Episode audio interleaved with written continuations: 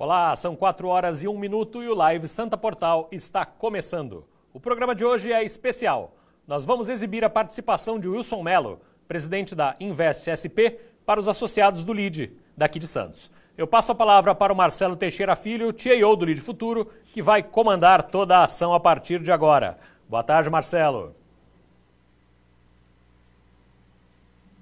Boa tarde, Gustavo. Boa tarde a todos. Inicialmente, agradecer ao Sistema Santa Cília de Comunicação pela abertura da sua grade para o evento LID Futuro Santos, que faz parte do Grupo LID, o maior grupo de lideranças empresariais da América Latina. Meu nome é Marcelo Teixeira Filho, sou CEO do LID Futuro Santos, e é com prazer que damos início ao LID Talk Santos do LID Futuro de hoje.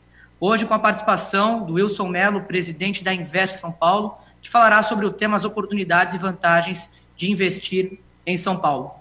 Em nome do Lide Futuro Santos e demais participantes desta live, eu agradeço a presença do Wilson Melo e também do presidente do Lide Santos, Jarbas Vieira Marques Júnior.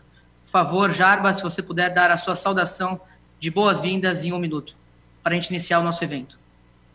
Boas-vindas a todos. Eu quero agradecer a presença do Wilson Melo, que está fazendo um trabalho muito bacana à frente da Invest São Paulo e um trabalho junto com as lideranças é, do interior e do litoral de São Paulo, que chama-se Empresários pela Retomada, que está voltado justamente o Invest São Paulo a fazer essa, esse elo do empresariado com o governo nesse momento da pandemia, né? Tanto para a gente atravessar essa ponte difícil, para depois que a gente atravessar a ponte, quando chegar do outro lado, ter recursos e condições de dar continuidade. E agradecer ao Sistema Santa Cecília, que hoje está fazendo esse evento aberto. Então, o evento que seria fechado para os nossos filiados hoje está na televisão. E agora passar a palavra aí para o Wilson. Devolver para o Marcelinho, desculpa. Marcelinho, você. Rapidamente, antes da gente passar para o Wilson, eu quero lembrar a todos que estamos ao vivo também para todos os filiados do LID Brasil, os quais representam grande parcela do setor privado brasileiro.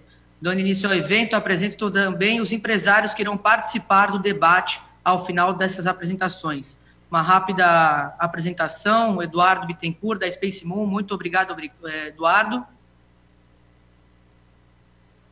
Muito obrigado, Marcelo. Um prazer aqui poder participar e esclarecer algumas coisas com o Wilson Mello. Agradecer mais uma vez e obrigado também ao Wagner Nunes, da Argos XP. Obrigado, Marcelo. Obrigado, Lid. E obrigado também ao Wilson pela disponibilidade para a gente trocar ideias e conversar sobre retomada econômica aqui na, no Estado. Vamos dar início agora, além do é, o currículo do presidente Wilson Mello. Mais uma vez, presidente, agradecer esse tempo, essa disponibilidade para o Lide Futuro em Santos. Natural de Franca, Wilson Mello é bacharel em Direito pela PUC, São Paulo, e tem sólida experiência na área. Iniciou a carreira executiva na Walmart Brasil em 2004 como vice-presidente de assuntos corporativos e desde então tem exercido cargos de liderança em diversas companhias, entre elas a BRF e a Danone, e entidades setoriais, tendo exercido o cargo de representante e presidente do conselho da ABIA, Associação Brasileira de Indústrias de Alimentos. Chegou à Invest São Paulo com o objetivo de aprimorar o nível de excelência da agência na atração de investimentos para implementar novas formas de atuação para quem investe em São Paulo, que a Invest São Paulo auxilia também no desenvolvimento econômico e social do Estado. Muito obrigado, Wilson, com a palavra para você fazer a sua apresentação do tema em 20 minutos. Bom, é, boa tarde a todos e a todas.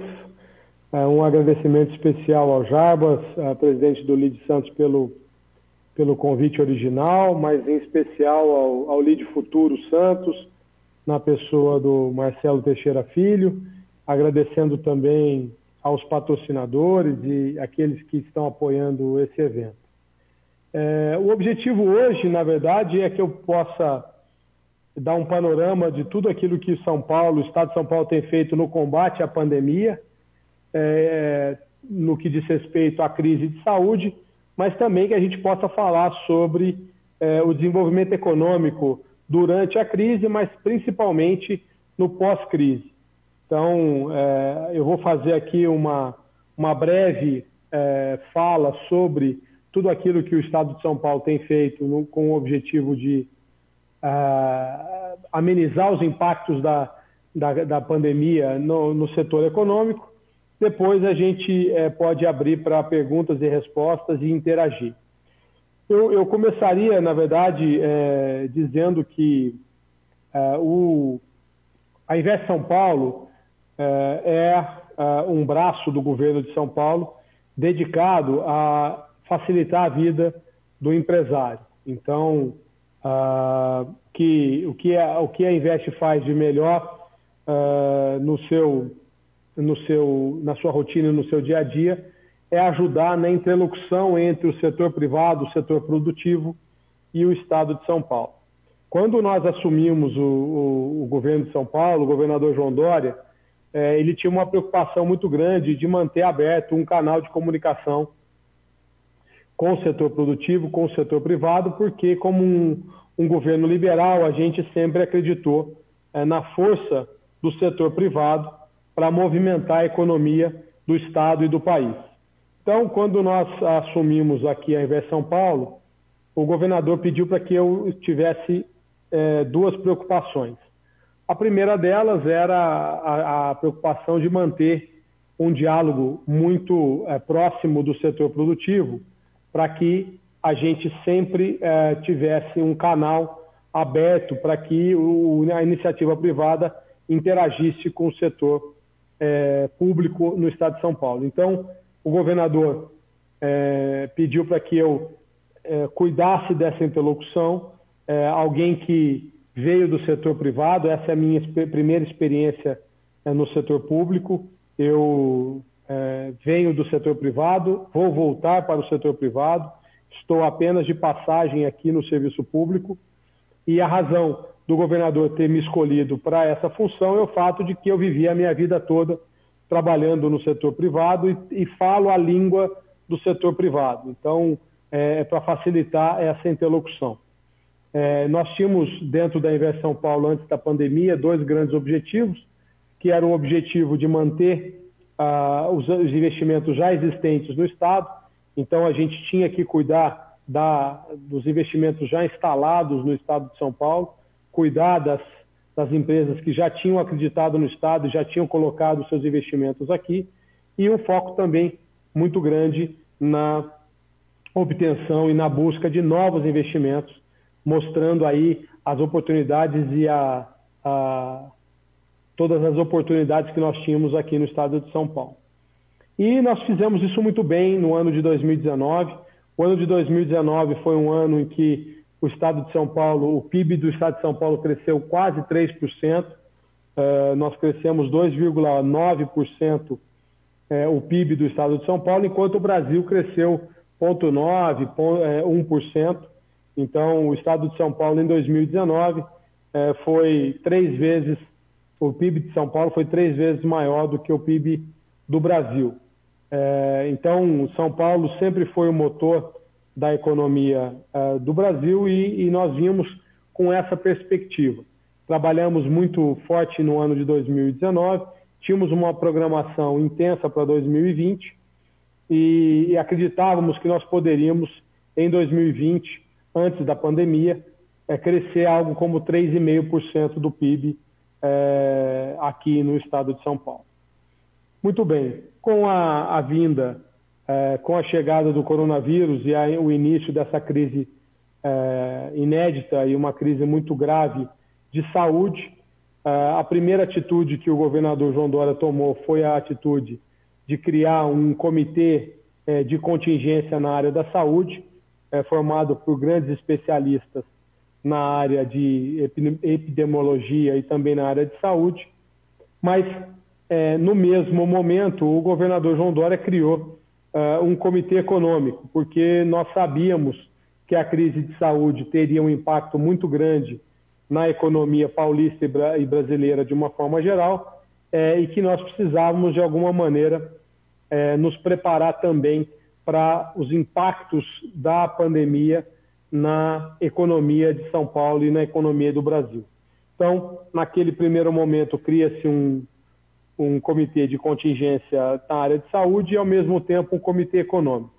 Esse comitê econômico, é, desde a sua origem, foi formado pelo secretário de Fazenda do Estado, Henrique Meirelles, pela secretária de Desenvolvimento Econômico, Patrícia Ellen, por mim, é, Wilson Mello, presidente da Invest São Paulo, e pelo Nelson de Souza, presidente da Desenvolve São Paulo, ah, o BNDES é, do Estado. Ah, uma vez criado esse comitê, nós começamos a trabalhar, esse comitê econômico, nós começamos a trabalhar em duas frentes.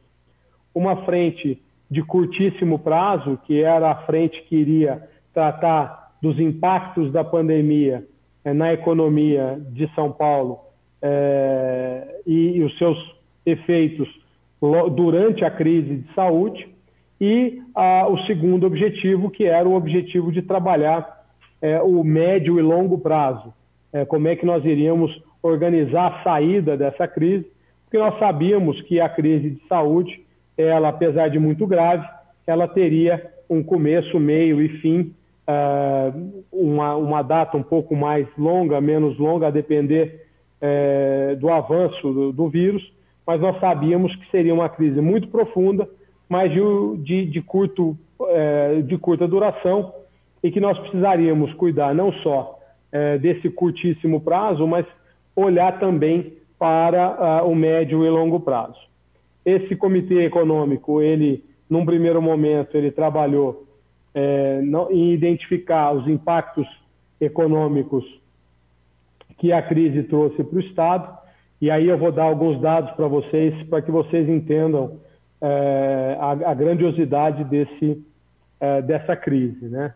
Nós tivemos, na média, é, uma perda de arrecadação de aproximadamente 28% é, no mês de, de maio. É, estamos no mês de abril foi algo como 22%.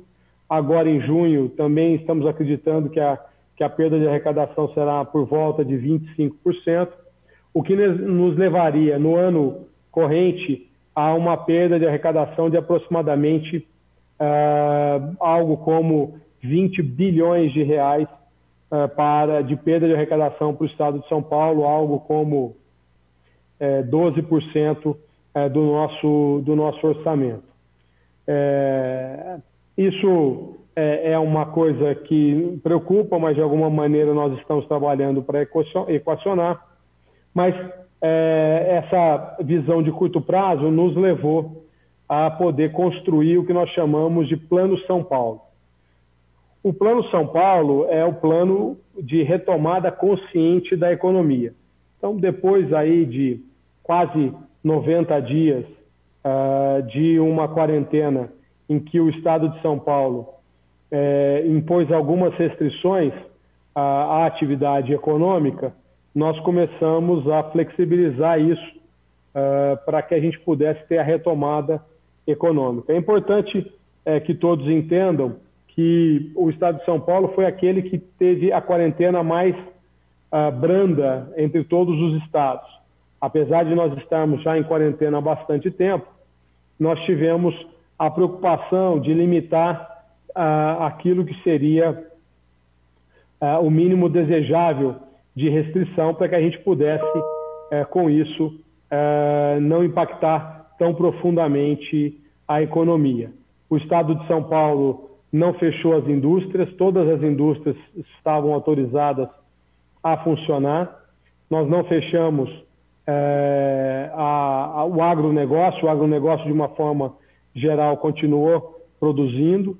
É, cerca de 74% das atividades econômicas no Estado é, mantiveram a sua atividade, obviamente que se reinventando, indo para o online, indo para o delivery, para o takeaway, mas de alguma maneira a gente conseguiu preservar uh, essa atividade econômica. O, o, Plano São Paulo ele foi trabalhado para que a gente fizesse uma progressão gradual eh, das, das atividades econômicas. Então, o Plano São Paulo ele foi dividido em cinco fases. A fase vermelha, que é a fase que nós estávamos é, durante a quarentena original, uma fase em que apenas os serviços essenciais funcionavam. É, depois nós temos uma fase laranja, em que nós avançamos para que, além dos serviços essenciais, os escritórios, é, pudessem funcionar, para que concessionárias de veículos pudessem funcionar, além do comércio é, de rua e também os shopping centers. É, a fase amarela, que é a terceira fase, ela inclui, além desses setores que eu já havia mencionado, é, inclui salões de beleza e restaurantes e cafés, quando a quarta fase é a fase verde, em que nós temos aí a possibilidade de tudo voltar à, à sua atividade, é, e até que a gente chegue na fase azul, que é a fase em que é, é a gente chama de é, o novo normal, em que todo mundo poderia funcionar à sua plena capacidade. Esse Plano São Paulo, ele tinha por objetivo endereçar as preocupações de curtíssimo prazo e permitir uma retomada gradual.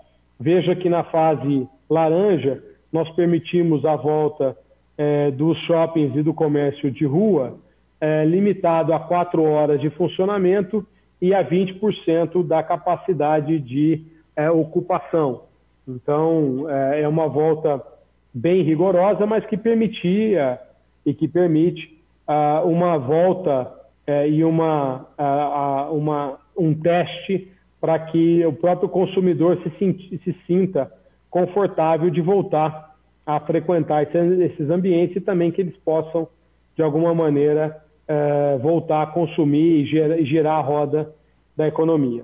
Então, o Plano São Paulo nada mais é do que um, uma programação de uma retomada gradual é, da economia, com protocolos, com muito cuidado, mas que de uma maneira estruturada permite ah, que as empresas e as, as pessoas possam voltar às suas atividades.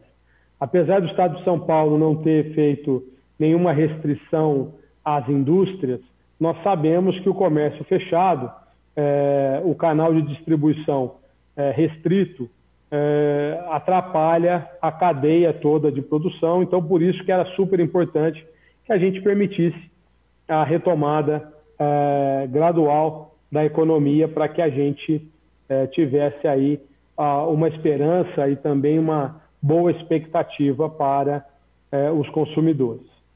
Esse Plano São Paulo fez com que a gente pudesse, de forma gradativa, voltar a, a atividade econômica. Hoje o estado de São Paulo, ele praticamente ele é laranja, com exceção de cinco regiões. A região de Registro, Marília, Ribeirão Preto, Presidente Prudente e Barretos. Essas cinco regiões estão na fase vermelha, sendo que as demais estão na fase laranja. Isso possibilitou que 23 milhões de consumidores do estado de São Paulo, praticamente a metade do estado, tivessem acesso, ainda que de forma limitada, ao comércio de rua e ao comércio de shopping center. Existe uma, um controle e, uma, eh, e os critérios são muito claros no sentido de que o, o que faz uma, uma empresa, uma, uma região, perdão, eh, progredir ou regredir é, na sua fase. Os critérios são objetivos, são cinco critérios é, que existem. Os critérios, é, um critério de capacidade hospitalar e um critério de velocidade da propagação do vírus. No critério de propagação de capacidade hospitalar, leitos de UTI e leitos COVID para cada 100 mil habitantes. E na velocidade da propagação, nós temos aí o número de é, infectados é, nos últimos sete dias, número de internações nos últimos sete dias e número é, de óbitos nos últimos sete dias. Com base nesses cinco critérios, as regiões são qualificadas e classificadas como vermelha, laranja, amarela, verde ou azul. Hoje, como eu mencionei, nós temos a grande maioria do estado na fase laranja e na sexta-feira será divulgado o um novo mapa de São Paulo com as cores e a gente acredita que algumas regiões devem prosseguir para a fase amarela, é, enquanto outras é, podem se, se manter na fase laranja e algumas até regredir para o vermelho.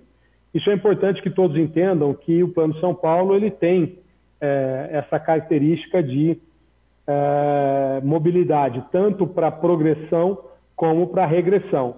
Óbvio que nós queremos sempre progredir nas fases, mas se for necessário uma regressão, o Estado de São Paulo não vai se furtar da sua obrigação de interceder e de regredir. Nós fizemos isso com o presidente Prudente, fizemos isso com Barretos, fizemos isso com Ribeirão Preto, fizemos com Marília e fizemos com Registro. Mas a tendência é que você tenha uma pressão maior no interior e que você tenha ah, uma, até mesmo pela questão da, do, da, do tempo, né? o interior está alguma coisa como três a quatro semanas atrasado com relação à capital e Grande São Paulo na epidemia. Então, vocês verão ao longo das próximas semanas a capital e a Grande São Paulo uma situação mais é, tranquila, é, ou pelo menos mais administrável do ponto de vista da pandemia, enquanto o interior é, sofrerá mais com relação a isso. Esse é um pouco do panorama do Plano São Paulo e eu posso eventualmente responder as dúvidas que vocês tenham ao longo do tempo. E eu queria finalizar essa minha, a minha introdução e essa minha abertura falando do médio e do longo prazo, porque mais até do que uma preocupação de curto prazo, que é importante, que é necessária, o Estado de São Paulo tem uma preocupação de médio e longo prazo, porque, como eu disse antes, essa crise ela tem data para acabar, a crise de saúde, e nós precisamos cuidar é, da retomada e é, de como nós vamos encarar é, o mundo pós-pandemia. É, muito se falou com relação a, a como será a retomada da economia, muitos economistas falavam que essa retomada seria em V, né? então uma queda muito acentuada e também uma volta muito acentuada, fazendo esse V. Outros economistas defendiam a tese de que seria em U ou em L, é, o que você tem, na verdade, é uma queda muito acentuada, uma estabilização é, no, no, fundo do poço e depois uma, uma subida. E hoje o consenso é de que nós teríamos aí é, uma recuperação da economia é, naquele símbolo da Nike, né, em que você tem uma queda acentuada e depois uma retomada é, não tão acentuada, mas sempre constante, crescendo. Então, assumindo esse cenário, o Estado de São Paulo está se preparando para é, o que vem pela frente em 2021 e em 2022. Nós criamos é, um grupo de trabalho que está trabalhando na, no planejamento de um, de um novo plano de governo para 2021 e 2022. Esse grupo de trabalho é formado pelo secretário Henrique Meirelles, pelo secretário de Relações Internacionais Júlio Sesson, por mim, é, Wilson Mello, presidente da Universo São Paulo, é, e também é, nesse trabalho a gente tem o apoio dos demais secretários de, e a secretária Patrícia Ellen em Desenvolvimento Econômico e demais secretários à medida da necessidade. O que, que esse plano 21-22 está fazendo? Nós estamos planejando os dois próximos anos do governo de São Paulo, olhando muito para a retomada econômica. É, eu vou aqui rapidamente falar um pouco sobre esse plano 21-22, mas é, eu estou mais uma vez à disposição para perguntas específicas. Nós teremos é, esse plano 21-22, ele parte de uma premissa que é a, a, premissa de que nós vamos precisar muito do investimento é, estrangeiro é, para a retomada da economia no estado de São Paulo. Retomando a economia no estado de São Paulo, você acaba ajudando a economia do Brasil. São Paulo é responsável por um terço ou até um pouquinho mais é, do PIB brasileiro. Então, se São Paulo vai bem, São, o Brasil acaba indo bem. E nós vamos trabalhar é, do nosso lado com o nosso programa de desestatização, concessões e PPPs.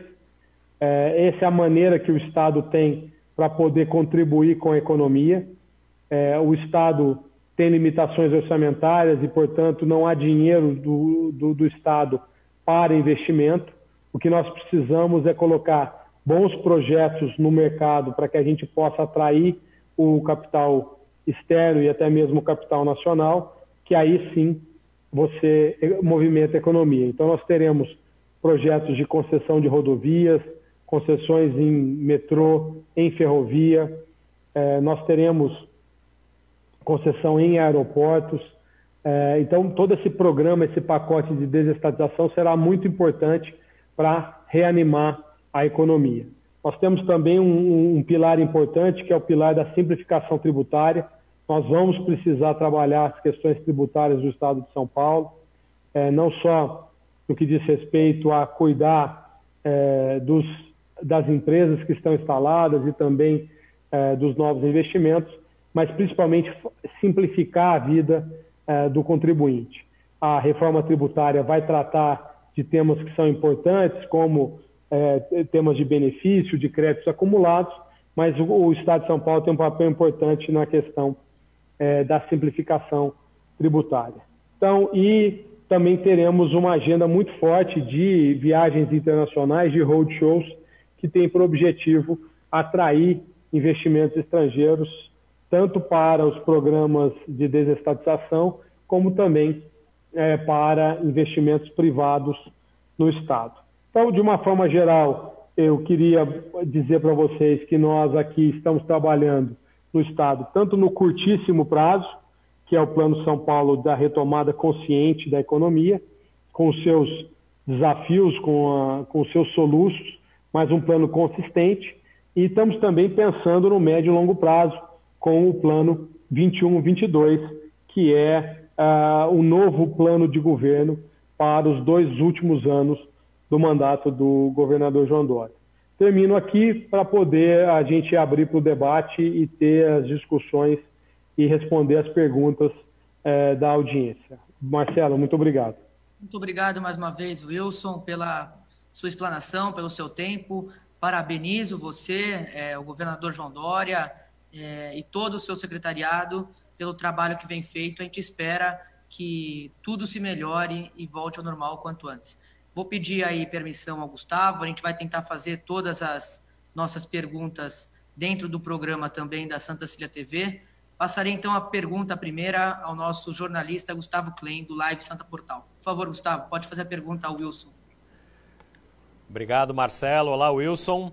Eu queria saber, dentro de todo esse plano de retomada, tanto de 2021 quanto 2022, quanto este ano e no ano passado, a respeito da China. A China era um parceiro importante, o Invest São Paulo assinou um acordo com o Bank of China no ano passado, antes de começar toda essa loucura. Eu queria saber qual é o papel que a China vai ter em todo esse investimento aqui no estado de São Paulo, também uh, dos empresários daqui do estado de São Paulo, lá na China, são 1 bilhão e 300 milhões de chineses para consumir os nossos produtos lá, e, e também saber se eh, essa vacina que foi desenvolvida aqui pelo Instituto Butantan em parceria com a China, é, tem a ver também com todo esse essa ligação que foi estabelecida aí pelo Invest São Paulo com o empresariado e com o governo chinês. Oh, muito obrigado pela pergunta, porque vai me dar a oportunidade de falar não só sobre a China, mas também sobre uh, o mercado internacional e os escritórios da Invest São Paulo fora do Brasil. É, Antes da pandemia, nós sabíamos que nós precisaríamos buscar é, parceiros internacionais para que a gente pudesse desenvolver todo o potencial da economia do estado de São Paulo. É, nós fizemos o ano passado, em agosto, uma grande viagem é, com o governador João Dória para a China. Fomos a Pequim, fomos a Xangai, fomos a, a Xi'an. É, e em Xangai tivemos a oportunidade de inaugurar o escritório de representação comercial do Estado de São Paulo é, na China, localizado em Xangai, com o apoio é, muito importante do governo chinês, é, que inclusive nos ofereceu a estrutura física para que a gente pudesse instalar.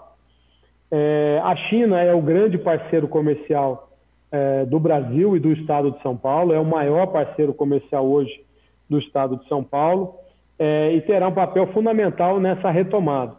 É, basta ver que os dois grandes últimos investimentos é, aqui no estado de São Paulo na mobilidade urbana foram investimentos que contaram com a participação muito forte da China, a linha 2 do metrô e a linha 6 do metrô aqui de São Paulo. Nós temos uma expectativa de contar com outros investimentos chineses é, em tecnologia, na, na, no 5G. É, então, foi muito estratégico que a gente tivesse estabelecido essa parceria com a China. Nosso escritório funciona muito bem lá. É, nós tivemos a, a, a, nós sofremos a crise na China, é, tivemos que fechar o escritório, mas ele já voltou a funcionar está funcionando a pleno vapor. É, o agro brasileiro continua muito forte e a China é o grande cliente do agro brasileiro. É importante dizer que, mesmo na crise, as exportações do agro brasileiro cresceram no primeiro quadrimestre. Então, quando você olha os primeiros quatro meses de 2020 em comparação a 2019, nós tivemos um aumento das exportações e a China teve um papel muito importante com relação a isso. Além da China, eu queria destacar que agora, em fevereiro de 2020, o governador João Dória e vários dos seus secretários eh, viajaram para Dubai e Abu Dhabi. Nós fomos para os Emirados Árabes, nós inauguramos eh, mais um escritório de representação comercial do Estado de São Paulo fora do Brasil, lá em Dubai, também com o apoio do governo local. Eh, esse escritório já está funcionando, operando, sendo que os Emirados Árabes e o mundo árabe e o norte da África são parceiros fundamentais para as exportações brasileiras e nós temos hoje o Estado de São Paulo muito bem posicionado nesses dois países, tanto com o escritório da China, com o nosso escritório em Xangai, como o escritório de, de Dubai. E aí, para finalizar a sua pergunta com relação à vacina, na, por ocasião da viagem que nós fizemos em agosto, eh, nós tivemos a oportunidade de levar nessa viagem o Instituto Butantan que é que pertence ao Estado de São Paulo, e nós fomos até a Sinovac e essa visita é, nos aproximou muito da Sinovac, que é um grande player global na área de medicamentos e de vacinas. É uma empresa privada, apesar de ser chinesa, é uma empresa privada. E lá em agosto nós iniciamos esse nosso relacionamento. É, nós não sabíamos que teríamos uma pandemia e um vírus tão é, avassalador como esse, mas é, nós tivemos a felicidade de ter iniciado esse contato e, e agora, recentemente, assinamos é, um convênio e um contrato com a Sinovac que vai permitir que o Butantan não só teste na terceira fase essa vacina, como também produza essa vacina. Veja, nós temos hoje no mundo 10 vacinas sendo é, na fase 3 é, de testes. Nós temos mais de 100 vacinas sendo é, testadas, mas apenas 10 na fase 3. E uma delas é essa vacina da Sinovac, que agora, em parceria com o Butantan, será testada também aqui no estado de São Paulo. 9 mil pessoas serão testadas aqui no estado. É, e veja, uma vez descoberta essa vacina, qualquer que seja uma a, a, das vacinas que estão sendo é, discutidas, o fato de você ter uma produção local vai fazer toda a diferença no processo de distribuição de acesso às pessoas para essa vacina. O Butantan tem um histórico fantástico com relação a diversas vacinas, mas a mais expressiva é a vacina da gripe. É, 75 milhões de doses da vacina da gripe esse ano foram é, produzidas pelo Butantan e a gente espera que essa parceria faça com que o Brasil e São Paulo não só sejam vanguarda na produção de vacina, como também sejam ah, o Brasil e os paulistas sejam os primeiros a receber é, essas doses de vacina contra o coronavírus.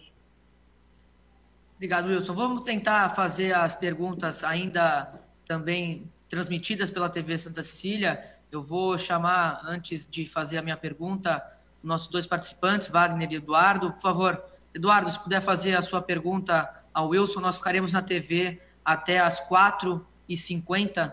Então vamos tentar ser breve para a gente conseguir fazer todas as nossas perguntas e respostas também na TV, e depois nós passamos a reunião apenas para o grupo LID para finalizarmos e dar os nossos avisos do grupo. Por favor, Eduardo. Perfeito. Primeiro, agradecer, Wilson, pelos esclarecimentos. Às vezes acontece muita desinformação, então é bom a gente entender quais são os critérios que são adotados.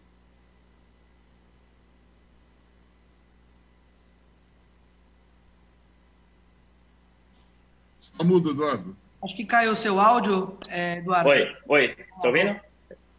É, queria primeiro reforçar o agradecimento é, e eu queria puxar um pouco para o nosso mercado. Né? A gente vê geralmente essas retomadas, muito investimento em infraestrutura e, e essas, principalmente a China, a gente tem muito investimento em inovação e tecnologia. A gente sabe que a Desenvolve SP já tem alguns programas. Eu queria entender, Wilson, como é a visão da, da Invest SP em relação a esses empreendedorismos tecnológicos, a, a, inovação, e como a gente pode, de fato, transformar isso numa, numa fonte de, de, geração de emprego. Né? Então, numa, numa crise que acaba trazendo muitas oportunidades em relação à tecnologia, está, está sendo mais disruptiva, né? É, e, ao mesmo tempo, a gente também tem um, um desemprego crescendo. Então, se, qual é a visão da Invest SP em relação a, ao empreendedorismo tecnológico podendo ser um, um vetor de geração de emprego? Eduardo, obrigado aí pela, pela pergunta. É, nós acreditamos, não só a Invest São Paulo, a Secretaria de Desenvolvimento Econômico, mas o próprio governador João Dória, nós acreditamos que o futuro é, da economia do país está umbilicalmente ligado à, à tecnologia. É, nós investimos muito é, em processos de tecnologia, é, investimos bastante dinheiro é, com inovação e tecnologia via FAPESP e até mesmo com outros é, dinheiros é, do Estado de São Paulo. Então, é, eu queria deixar aqui registrado o fato de que nós, no Estado de São Paulo, acreditamos que o futuro é, reside na inovação, na tecnologia e em, em é, economias disruptivas aqui, não só no Estado, como no Brasil. a gente percebeu claramente durante a pandemia que o que mais avançou do ponto de vista tecnológico e da, e, e da digitalização é o que vai ficar como legado dessa, dessa crise. Então, é, eu tenho certeza de que muitas iniciativas vencedoras se aceleraram durante a pandemia. Nós tivemos muitas iniciativas de digitalização e desse mundo tecnológico que foram prestigiadas durante essa, essa crise, e eu acho que esse é o grande legado que nós vamos deixar pós-crise. É, eu acredito muito que é, o modelo de negócios vai estar baseado na inovação e na tecnologia. o Estado de São Paulo lançou recentemente o Ideia Gov, que é um projeto de incentivo financeiro para startups é, desenvolverem projetos e iniciativas de soluções para problemas governamentais. Então, o IdeaGov é, é, o, é, um, é um modelo de hub de inovação voltado para questões envolvendo é, temas de governo, é, com incentivo financeiro, com apoio do, do, do Estado de São Paulo. É, nós tivemos o ano passado na, na Estônia é, aprendendo e entendendo o que eles têm feito nessa área.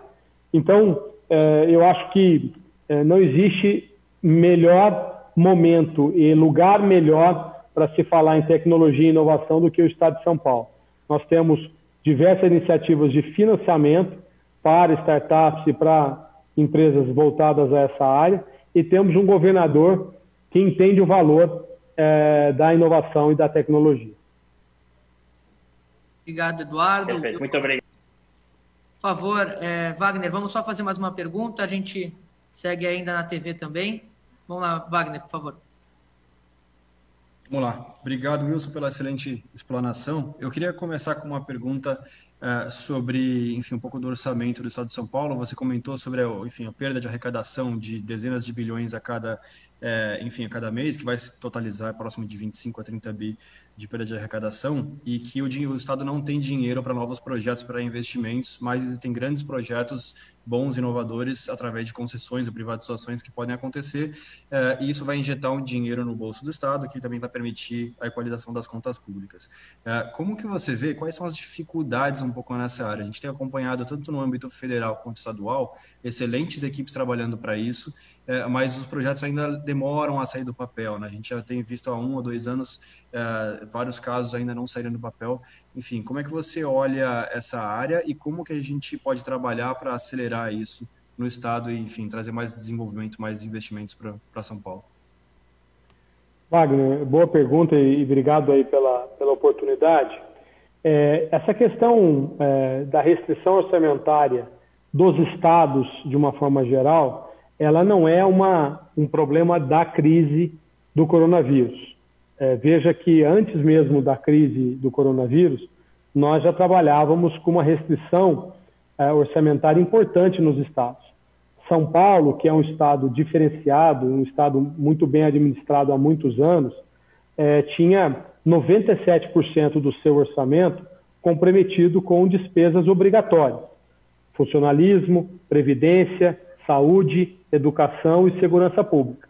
Então, quando você olha um estado como São Paulo, com 250 bilhões, mais ou menos, tá? vou falar números gerais, 250 bilhões de reais de orçamento, e aí você tem 3% apenas disponível para investimento, é muito pouco. Então, é, por, por melhor que você faça a gestão, e veja, se nós não tivéssemos aprovado a reforma da Previdência do Estado, se nós não tivéssemos reduzido a, as despesas é, da máquina pública no Estado, nós chegaríamos em 2020 com 103% do orçamento com despesas obrigatórias. Então, nós fizemos o nosso, o nosso trabalho, mas esse trabalho, claramente, ele é insuficiente para o nível de investimento necessário para o Estado. Então, é, o que nós acreditamos é que o Estado pode contribuir para a economia apresentando bons projetos é, para investidores nacionais e investidores é, estrangeiros. O ano passado, nós fizemos uma série de, de iniciativas e nos preparamos para uma série de projetos de concessão, PPPs e privatização. Aí eu queria mencionar é, a concessão da rodovia é, Piracicaba Panorama, que foi uma, uma concessão de 1.273 quilômetros de rodovia, que nós fizemos agora, esse ano de 2020, que trouxe uma outorga de quase, de mais de um bilhão de reais para o Estado e um investimento total de 14 bilhões por parte daquele que venceu a, a concessão, a licitação. É, e pela primeira vez nós tivemos um fundo soberano é, acreditando em projetos de concessão no estado de São Paulo. O GIC, que é o Fundo Soberano de Singapura, é, junto com o Banco Pátria, ganharam essa concessão, assinaram o contrato no meio da pandemia, reforçando e acreditando aí no Estado e, na, e, e no projeto. E nós temos uma série de projetos que virão ainda em 2020.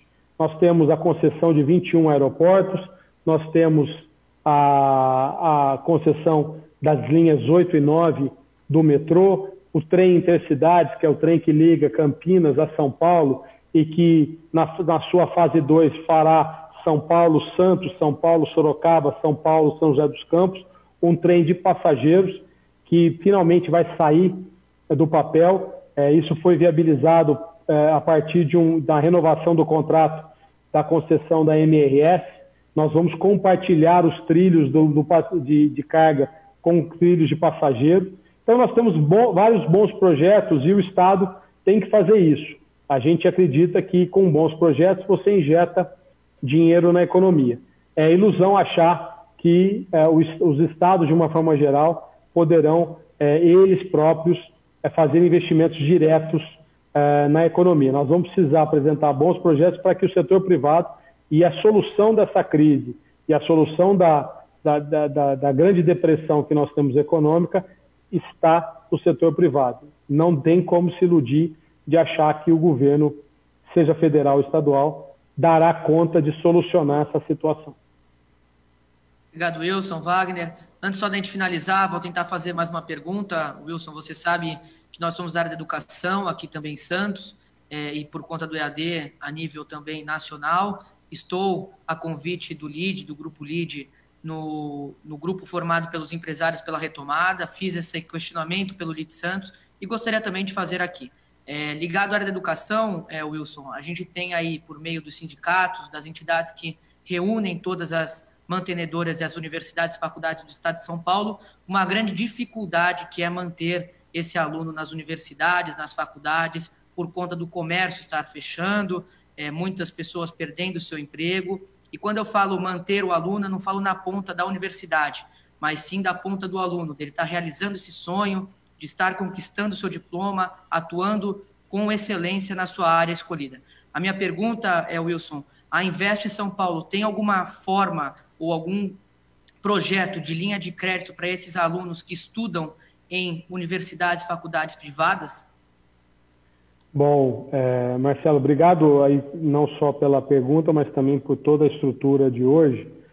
É, veja, a educação é, é fundamental e, e, dentro do governo de São Paulo é, nós é, acreditamos fortemente na educação, na saúde e na segurança pública como as prioridades do Estado. Então, o governador João Dória sempre diz que nós temos que administrar o nosso, nosso orçamento com o objetivo único de melhorar o investimento em educação, em saúde e em segurança pública e o resto deixar para a iniciativa privada. É, nós temos aqui no estado de São Paulo o nosso BNDES, que é a Desenvolve São Paulo, que é o banco que, apesar de estar ligado à estrutura do Estado, já é hoje o segundo maior repassador de recursos do BNDES é, no Brasil. Então, nós temos um foco muito grande é, na micro, na pequena e na média empresa, é, e nós temos várias linhas dedicadas para setores. E o setor da educação é um dos setores que estão é, beneficiados por linhas de crédito na Desenvolve. É, hoje nós tivemos uma, uma coletiva de imprensa importante do governador com o secretário de Educação, Roseli Soares, em que foi apresentado o novo cronograma, o novo calendário escolar para o estado de São Paulo, com a volta das aulas presenciais a partir do dia 8 de setembro, é, de forma gradual e de forma responsável, mas isso tudo dá uma, uma expectativa, dá um horizonte, é, porque as pessoas precisam se programar. Então, é, a gente é, fez um trabalho muito importante na digitalização da, do ensino, Acho que isso é um legado também que vai ficar. É, a utilização da televisão, a utilização das, das mídias para você poder passar conteúdo, professores dando aula ao vivo, professores renomados que jamais poderiam é, estar presencialmente nas salas de aula é, no estado de São Paulo, proferindo aulas é, magnas, aulas nobres, é, com, com a, a, o apoio da digitalização. Então, isso tudo é, vai fazer com que a gente se torne mais eficiente é, no ensino, tanto presencial como no ensino à distância pós-pandemia. Então, esse é o, é o nosso grande objetivo é, e o Estado de São Paulo estará sempre do lado é, da educação. Muito obrigado, Wilson. A gente vai continuar na sala para os membros do LID Futuro Santos, do LID Santos e do LID Brasil. Mais uma vez, muito obrigado, Gustavo, ao Sistema Santa Cília de Comunicação pela abertura da sua grade no programa Live Santa Portal. Nós seguiremos aqui e mais uma vez eu agradeço, Gustavo. Obrigado, Marcelo, por possibilitar para nós do Live Santa Portal um debate de tão alto nível com alguém como o Wilson Mello. Obrigado.